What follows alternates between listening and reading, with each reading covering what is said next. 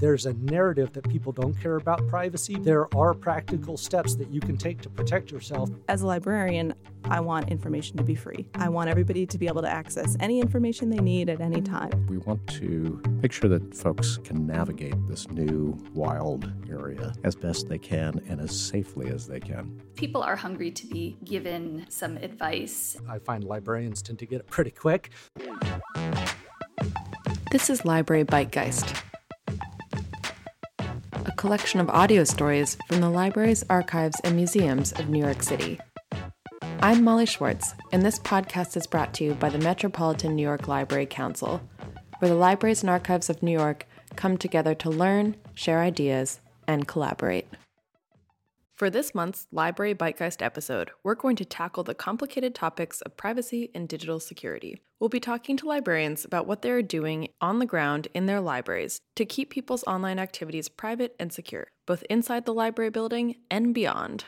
All the technology that we rely on today that connects to networks, like computers and cell phones, have made the technical sides of maintaining privacy more complicated. But long before the days of email and text messages, the lines that we draw in our society between public and private communications and who has the right to access our personal information have been hard fought. In 1972, seven religious anti war activists, known as the Harrisburg Seven, were being faced with conspiracy charges for allegedly plotting to blow up steam tunnels under Washington, D.C., and kidnap Henry Kissinger, then President Nixon's national security advisor. Six of the Harrisburg Seven were Roman Catholic nuns or priests, including their ringleader, Father Philip Berrigan. Father Berrigan was serving time in the Lewisburg Federal Penitentiary for burning his Vietnam War draft card. And Berrigan was in jail in Pennsylvania at the Lewisburg State Penitentiary. One of his fellow prisoners was on a work release program to a library down the road at Bucknell University, and this fellow inmate was supposedly passing notes for Berrigan at the Bucknell University Library. This is Bill Martin, the Director of Privacy and Compliance at the New York Public Library,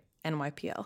What was interesting in the case, and why it was a critical case for libraries, is that that librarian was called as a key prosecution witness a woman named Zoia Horn, who got her library degree in 1942 at the Pratt Institute Library School here in New York City. And she refused to testify on the grounds that the court did not have a right to ask what her patrons were doing. She said this is against the fundamental rights of people's right to use a library. As a result of her refusal to testify, Zoia Horn was put in handcuffs and sent to jail. That's the first known case of a librarian in this country going to jail to protect patrons' rights. What I find remarkable about the case is that Zoia Horn went to jail not because of some privacy policy that she was following or even a state statute. She was doing it based on a, on a fundamental principle, kind of in the DNA, I think, of librarians. They understand this and they, they live it. Regardless of what we have written on paper, the people we have working in the, on the front lines are the ones who are really going to protect the patrons and make sure that this is a living goal for us. It was a landmark moment in the role that libraries would play in the protection of patron privacy. In the time since Zoia Horn's arrest, our rights to confidentiality in the library have been codified in the law. Every state in the country has a statute or some sort of law that pertains to library data and its protection under state laws. So in New York, there's something called CPLR 4509. It's an evidentiary law that says that library data cannot be shared for any purpose other than library operations, which means that we can't sell it, we can't just send it on to a third party without the patron's consent. So we're unique in that way, in that we are actually obligated by law to protect that data. And to go back to the New York State law, that was passed back in 1981 before the internet as we know it existed. And the reason the state legislature said, and it's what's called the bill jacket, the reason behind the passage of the law, was that they regarded libraries, they said, as sanctuaries where people can have intellectual inquiry without fear of anyone knowing what they've looked at. And I think that has stood and will always stand as a key component of what libraries are a place for free intellectual inquiry. That means that, as an extension of your right to freedom of expression, the books you check out, the questions you ask reference librarians, the databases you search, the programs you participate in, all of these things are legally required to be kept confidential, not to be shared with anybody else. There's a reason why it's considered so important that what you do in the library can be kept confidential that it's made its way into the laws of the United States. Libraries have long been recognized as a core institution that enables our constitutional rights to freedom of expression. Sure, we all have these rights in theory. I mean, it's written in the Constitution. But by providing free open access to the books and computers that actually let us formulate our opinions and then share them with others if we want to, libraries put these rights into practice for everyone. By providing privacy and anonymity protections, which is something that librarians have long been interested in, all 50 states have library privacy laws on the books. We promote and protect intellectual freedom. That was Chuck McAndrew, the IT librarian at Lebanon Public Libraries in New Hampshire. Chuck takes online privacy pretty seriously He's installed a Tor exit relay in his library and has encrypted the hard drives on all of his library staff's computers. Without privacy, there is no such thing as intellectual freedom because surveillance actually alters the way that you behave. We will self police our actions if we know that we are being observed in order to conform to social norms and what we know is expected of us. So, without the privacy to go beyond that, then we can't explore new ideas and we can't try out new ways of doing things. The important role that libraries play in ensuring our First Amendment rights to freedom of expression have been recognized by court justices, U.S. presidents, and legislators. Judge Morton Greenberg of the Third Circuit Court delivered an opinion for the Kreimer v. Morristown case, in which he stated that the First Amendment encompasses the positive right of public access to information and ideas, including the right to some level of access to a public library, the quintessential locus of the receipt of information. But our freedom of expression is fundamentally threatened if privacy rights are not also enforced. If we think that the things we say, read, or write will be recorded or made public, that changes what we feel free to say, read, and write. Privacy experts call this the chilling effect of surveillance. If we think we are being watched, we self censor what we are willing to say, which is equally as powerful as actual censorship. Libraries are supposed to be places where we have access to the information we need to become informed citizens, and where we also have the freedom to consider and develop alternative viewpoints. This is the ideal for developing an effective, participative democracy. But what happens if the opposite were true? If the access and freedom that we assume that we have in libraries is taken advantage of by parties who want insights into our inner thoughts and activities, especially if these inner thoughts and activities might be controversial or go against the mainstream? The widespread shift to personal, handheld, data leeching technologies have only made it more difficult to set up the technical and legal safeguards that we need to stop the library from becoming some kind of dystopian panopticon. Things have only gotten more complex. This is NYPL's Bill Martin again as I started talking to experts in the field, I realized early on that everyone has a digital footprint. Everyone has some presence that they can never erase. For instance, the minute you come into the library, you're being videotaped. Your presence is known that way. When you borrow books, of course, one of the things we do is delete that information from our systems as soon as you return the book. But there are maybe other systems, other databases that you use that still have your fingerprint, so to speak, or your footprint. For Bill, the first step when he joined NYPL one year ago was to update the library's privacy policy. And that's a pretty big thing when you think about New York Public Library has 23 million items that are borrowed in a year. We collect as little data as we can. When we share information with third parties, we know where that information is going. We allow people the opportunity to opt in and opt out of processes, such as receiving emails or being on mailing lists of various sorts. One of our board members said at this meeting back in 2015, How come we can't just go into the library and be anonymous, just like the old days? And I sort of took that as the starting point. Can we have complete anonymity in our libraries today? On the morning of November 30th, 2016, we hit a button and 1,044,000 people received an email saying that we were rolling out this new policy. It was available on the website. And on the website, there was a big banner that said our new policy has been published and here it is and here are some of the provisions. I think the challenge for us is helping people to better use the resources that we have, much of which are digital. Some are still analog, of course, but in this new digital world, things are changing at such a lightning fast pace that, first of all, it's impossible to tell people, well, nothing is going to go outside the realm of what you want to keep secret. In many places, libraries are the only places that offer free public access to the internet and computers. That means that librarians often end up at the front lines when it comes to teaching computer literacy. It's a role that's vitally important, but doesn't always come easily to librarians who weren't necessarily trained as technologists. Most of us are not technologists. This is Melissa Morrone, the supervising librarian of the Info Commons at Brooklyn Public Library. In her role, she has witnessed firsthand the challenges that come from trying to move more privacy awareness and training into BPL's library activities.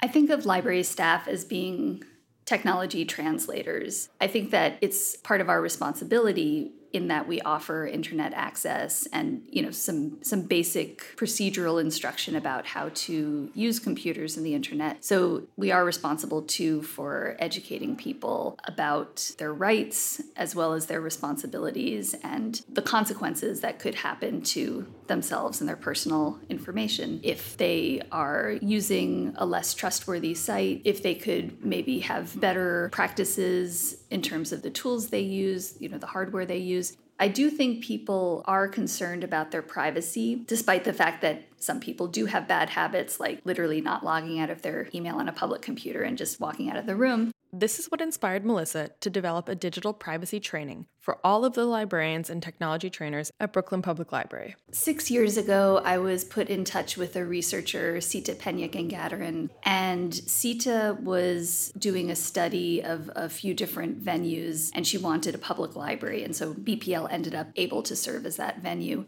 Her project was about attitudes towards internet use and surveillance, but what she found out through her research of library users was that library staff ourselves also have gaps in knowledge about digital privacy and, and surveillance and internet communications in general, which is understandable because it's it's a complex and fast changing field. And so with this particular focus on surveillance and privacy, we started working together together with some other partners on this grant funded project that would train library staff. So that's the digital privacy training project that I've been working on here. But even though a lot of librarians still have a lot to learn about digital security, Melissa thinks that librarians can help technologists develop better tools. We are places where people use the computer, even if they're not using a library computer. It's very common for people to bring their own devices, laptops, other types of computers into the library to use our Wi Fi and do their work. We're part of the ecosystem of technology in people's lives. So I think our advantage and our role is that we're trusted community members and that we can be an intermediary both between the technology as we understand it to educate library users about it, but also to be in touch with technologists in some way to let them know how ordinary people use computers that maybe the average technologist has just a lot of people in their lives who are very savvy. I think library staff can remind people that not everybody does have an email account, that a lot of people are flummoxed by understanding basic networks and how the internet works. Allison Macrina also thinks that much progress can be made by training library staff on how to properly use private and secure technologies. So I started by teaching privacy classes in the library where I was working, kind of going along with like our typical computer literacy offerings, incorporating some privacy stuff in intro to the internet courses and that sort of thing. There was so much interest in Allison's privacy trainings at the library that she decided more librarians needed to be doing this. So she partnered with the ACLU and got funding from IMLS and took her privacy trainings on the road, traveling around and teaching other librarians how to lead privacy trainings, like she was doing.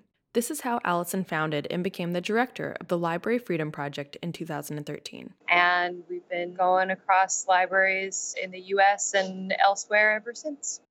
People come to the library profession from many different backgrounds and skill sets. Chuck McAndrew certainly didn't follow the most traditional path. Straight out of high school, I joined the Marine Corps, and then I trained as an auto mechanic, and then I helped some friends of mine start a business making swords. Yeah, you heard that right swords. And then when the economy crashed, no one wanted to buy our swords, so I went back to school intending to be a librarian. So, me ending up in as an IT librarian was just kind of coincidental. Tor is a free software. It allows for anonymous communication, and it does this by routing data that's sent across the network through three layers of encryption. This means that if anyone were to intercept communications that you're sending using Tor, they would not be able to tell from any single point of intrusion where the data came from and where it's going, because it's bouncing through three different relays. But the Tor network only works thanks to a global network of volunteers who run the relays that the data is routed through. Chuck and Allison decided that his library would be a good candidate for running one of these Tor relays. The idea came from Allison Macrina of the Library Freedom Project. The intention behind this project was always to have my library host an exit relay for a couple reasons. One is that libraries are already in the business of providing public access to internet, so we're used to having people's traffic originate from libraries, and it's well known that we're public providers. We have protections under the safe harbor provision of the DMCA, so if someone, say, pirates a movie on our internet connection, we're not liable. And this is a space that libraries have worked in for a long time, so having us be an exit node makes sense from that point of view. We also tend to have a lot of bandwidth that doesn't get used all the time. The Tor network is a global network, it goes 24 hours a day. So while my network may not be getting used much while my library is closed, aside from someone sitting in the parking lot using my Wi Fi occasionally, by donating bandwidth to the Tor project, I'm actually making sure that my bandwidth is used constantly 24 hours a day. The way I see it is we're already paying for that. It should get used. It helped that Chuck already had all the library's computers running off of Linux operating systems, but it was the Library Freedom Project that introduced him to a community of librarians who were also into digital security. Originally, we had just done this as a library program and didn't think anything of it. But setting up the Tor relay at Lebanon Public Library wasn't totally smooth sailing our local police department actually ended up finding out about it because someone in the Boston office of the Department of Homeland Security had read an article in Ars Technica about what our library was doing, forwarded that article to another police department, and then they forwarded it to our local police department who had some concerns about it. So they expressed those concerns to our acting city manager at the time, who then asked us to put the relay on hold until our trustees could reevaluate the decision based on the information that the police department provided. And the information the police department provided was actually nothing that we weren't already aware of, which is that this technology has the potential to allow bad people to do bad things, which is the same thing that can be said about any technology, including cars, including hammers, including computers. This was not actually news to us, but out of respect for our city manager and concerns expressed, our library director and the president of our board of trustees did agree to put the relay on hold. If Lebanon Public Library wanted to keep running the Tor relay, they were going to have to prove to the police department, the city manager, and the library's board of trustees that the Tor relay would benefit their community. As it turned out, that support wasn't hard to find. During the intervening weeks before the trustees meeting, we had hundreds of emails come in from all over the world, but a lot from our own community. We had phone calls, we had people reaching out. We had more than 50 people actually show up to our trustees meeting, which was crazy. And out of all those phone calls and all those emails and all those people who we talked to in person, there was one email that was opposed to the project everyone else was in favor of it. So it was completely overwhelming support. People very clearly stated this is an area that they want libraries to be involved in. They want their library to be involved in. And they thought this was a good thing. Like I said, we had about 50 people show up to the trustees meeting. Not a single person spoke against the project. We had about 15 people stand up and make comments in favor of it. They were from all across the political spectrum. Some of the people who spoke up in favor of the Tor relay had pretty strong cases, which get to the core of why it's so important for people to be able to keep their communications private one of our staff members, she had been in Colombia during their civil war, and she said if this would have been available to some of her friends, they probably would have been alive today. And, you know, we heard some incredible stories from people. We heard one immigrant who was from a country where homosexuality was still illegal and any materials related to it were illegal as well. He happened to be gay, and he said that if it was not for Tor, he would not have been able to access online support communities, and he had been seriously contemplating killing himself before he was able to do that. So, in his opinion, having access to Tor saved his life. We also had a gentleman who was a Russian national, and he said when he was in Russia, he was not able to access any uncensored media not even Reddit. He couldn't even go to Reddit. So the only way he was able to get news other than what is state approved was to use Tor. So that's a pretty classic intellectual freedom argument right there. We also had a uh, detective from Tacoma, Washington call, and he worked in their internet crimes. And he said they his department actually teaches the use of Tor for domestic abuse victims because increasingly they're seeing tech savvy abusers who will use a victim's IP address to track down where they're staying. So, to protect these victims, they're actually teaching them how to use this anonymity software online.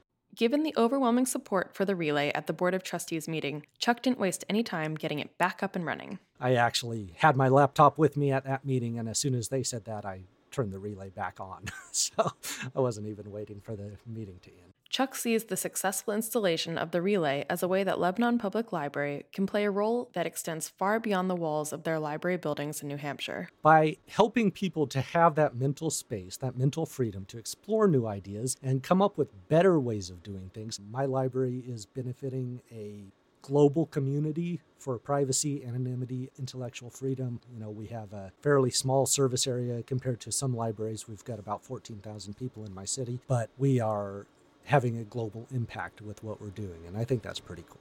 You can find materials from the surveillance self defense classes that Chuck runs online at leblibrary.org. Even though librarians like Melissa Morrone, Allison Macrina, and Chuck McAndrew have been working to teach librarians how to become privacy technology translators for their patrons, it's an uphill battle. You see, the internet wasn't designed to be secure. When digital networking technologies first sparked to life as ARPANET in 1969, it was fundamentally different from the analog communication technologies that had come before it. For example, telephone networks have an intelligent core and dumb edges. The network of switches that connect all the phone traffic are complex and centralized, so it's an intelligent core, but the telephone handsets that sit in people's homes are simple to use and do only one thing they only make phone calls, which makes it a dumb edge. By contrast, the internet has a dumb core and intelligent edges. All that the network does is transfer data, so its core is dumb. It just transfers packets of data. But the individual computers at the edges of the network they are intelligent and complex, and they do a lot more than one thing. So their edge is intelligent. That's the strength of the internet. Anyone can connect and use it for almost anything. That also makes it inherently insecure. That's where the privacy trainings come in. Sometimes privacy trainings are formal events, led by librarians or other privacy experts, but they can also happen as informal peer led events, known as crypto parties. A crypto party is an event that can be held by anyone, anywhere, where people who are experts in digital security and privacy come and teach you how to secure your digital life. So it can be via your cell phone or laptop, your email account, any communications that you're having on internet forums. They'll teach you how to maintain these accounts, including how to have secure communications on any public internet forum that they're using. This is Phoebe Stein, the Digital Services Librarian at the School of Visual Arts Library here in New York City. We're holding a crypto party on March 16th from 7 to 9 p.m. This is our first foray into digital security in that sense. We have held other events that you might typically think of a library holding, like readings and sometimes small concerts, more along that vein. Everybody who has heard about it has been very excited. And our director, she goes to monthly undergraduate and graduate chairs meetings with all the heads of the departments. And she mentioned it at one of these meetings. And one of the chairs, I think his reaction when he heard that we were having a crypto party was yes. So I think it's going to be a very positive reception. Crypto parties are held all over the world for the purpose of teaching everyone how to keep their online communications private and secure. Since network technologies are inherently leaky and insecure, the only way to make sure that your messages are only going to your intended recipients is by encrypting them. At crypto parties, you learn how to do things like encrypt your email with PGP, encrypt your text messages and phone calls with tools like Signal. Signal, by the way, is the awesomest thing ever. Download it and get it now. It's so easy. You learn how to use strong passwords for your online accounts, how to encrypt your online chats with tools that help you go off the record, OTR, and to use anonymous search engines like the Tor browser. Crypto parties can be organized by anyone. I've even organized a couple, and they can happen anywhere, in classrooms or bars, but many of them are also hosted in libraries. We've hosted a few crypto parties. Melissa sees crypto parties as a great way to bring together privacy tech experts and library regulars at an event that helps spread the word about good privacy practices. What I've tried to do at BPL is be in touch with technologists who are active in Crypto Party. There's a newer organization known as Crypto Squad. So, getting those people into the library to do public programs. And sometimes those have been structured programs, sometimes they've been more drop in help desk kinds of things. So, I think that's one thing that library staff who may not feel that they themselves can teach a digital privacy class could do is to make connections with people in the community who are able to offer those classes classes. We heard earlier in the episode from Bill Martin about how librarians have legal and ideological commitments to protecting the privacy of their patrons as an extension of our rights to freedom of expression. But even though this has always been a core value for librarians, the movement of library services to digital technologies have made things infinitely more complicated since Zoia Horn's day. Something that I heard come up over and over again in my conversations with librarians was the third party problem. Frankly, one of the challenges for libraries is libraries don't have the money to create their own systems for research databases and other tools for the public, even the what's known as the ILS, the integrated library system that we use to track book borrowing. That's a third party product. What we're responsible for as the library is to try to make sure that those third party vendors are using and storing and allowing access to that information properly. So, for instance, if you go to NYPL's website and you have a library card, you can use over 800 different databases and websites by logging in. And every one of those sites are secure to a certain extent, but each one is different in its own way. An example would be Ancestry.com with an NYPL card, you can have free access to that site. However, if you start sharing your family's family tree and genealogy information, you are going into a space that is outside of our control. So, one of the things we do at the library is we offer classes, they're called Tech Connect, where we help people understand some of the basics about security, information security, using HTTPS sites, and et cetera. I kind of liken it to somebody who's used to using a handsaw, and you suddenly hand them an electric saw, and all of a sudden they have this very powerful tool that can either make their work go a lot faster or it can hurt them very badly. So I think our job is to help people understand how to use that that tool so that they are safe and secure in, in their use of these resources that are wonderful, but at the same time they can be dangerous. Allison Macrina is also concerned about the vulnerabilities created by using third party vendors. Let's look at our whole landscape of services and what we offer. How many of those are run by third parties? How many of those are a black box to us? Allison warns that this lack of librarian awareness and vigilance could have serious consequences. I think there was a real trend in libraries for years of promoting access at all costs, but we didn't really think about the privacy considerations. And now, in some ways, it can kind of feel like the toothpaste is already out of the tube. I worry about a lot of our own internal practices, how we're keeping patron records. Are we deleting the logs of their catalog search queries? Are we using HTTPS on our catalogs? Are we deleting any activity that shows, you know, what they do on our public computers? And most of us aren't. And and what we have to realize is that the landscape that we're in now, all of that information is subpoenaable. You know, we're putting people in harm's way just by keeping it. The values are there, but sometimes the know how is not, and it seems like the issues of digital security are not going away anytime soon. If anything, the threats are getting worse. Take a look at the news these days, and you'll likely see headlines about Yahoo accounts getting hacked, WikiLeaks leaking documents about CIA surveillance methods, or people's cell phones getting searched and seized when they go through customs. But the situation is far from hopeless. There are many simple and immediate steps that librarians can take that will go a long way to providing better security on their library's media. Chuck has a few suggestions. We make the Tor browser available on our public computers, which is actually something that I think every library should do because it's free. It costs you nothing. It works on every major operating system. You just have to go to torproject.org and download it. And it gives your patrons the option of having online anonymity with basically no work on your part. So that's just an incredibly obvious step for me, and I think that libraries should do it. We also install privacy enhancing plugins on our patron computers. So we use Privacy Badger and HTTPS Everywhere from the EFF, and then we use uBlock Origin as an ad blocker. Our public Wi Fi, we offer two. We offer an open Wi Fi that you don't need a password to uh, access, and we also offer an encrypted one, but we don't want to limit access, and having a password on your Wi Fi can actually limit access. So we put the password in the name of the network. They still have that encrypted connection between the access point and their computer, but we aren't limiting access.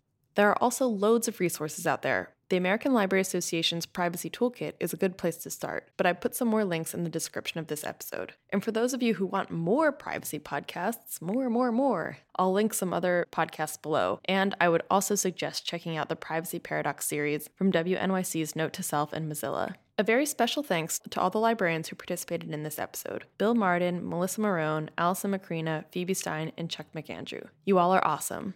And a big thanks to the Freedom of the Press Foundation's Olivia Martin, who provided moral support during my first time using the recording studio at BRIC Media Arts. And thanks to BRIC for letting us use the recording studio. Okay, that's all for now. Thanks for tuning in, and look out for next month's Library Bytegeist on iTunes, SoundCloud, or Stitcher. You all know the drill.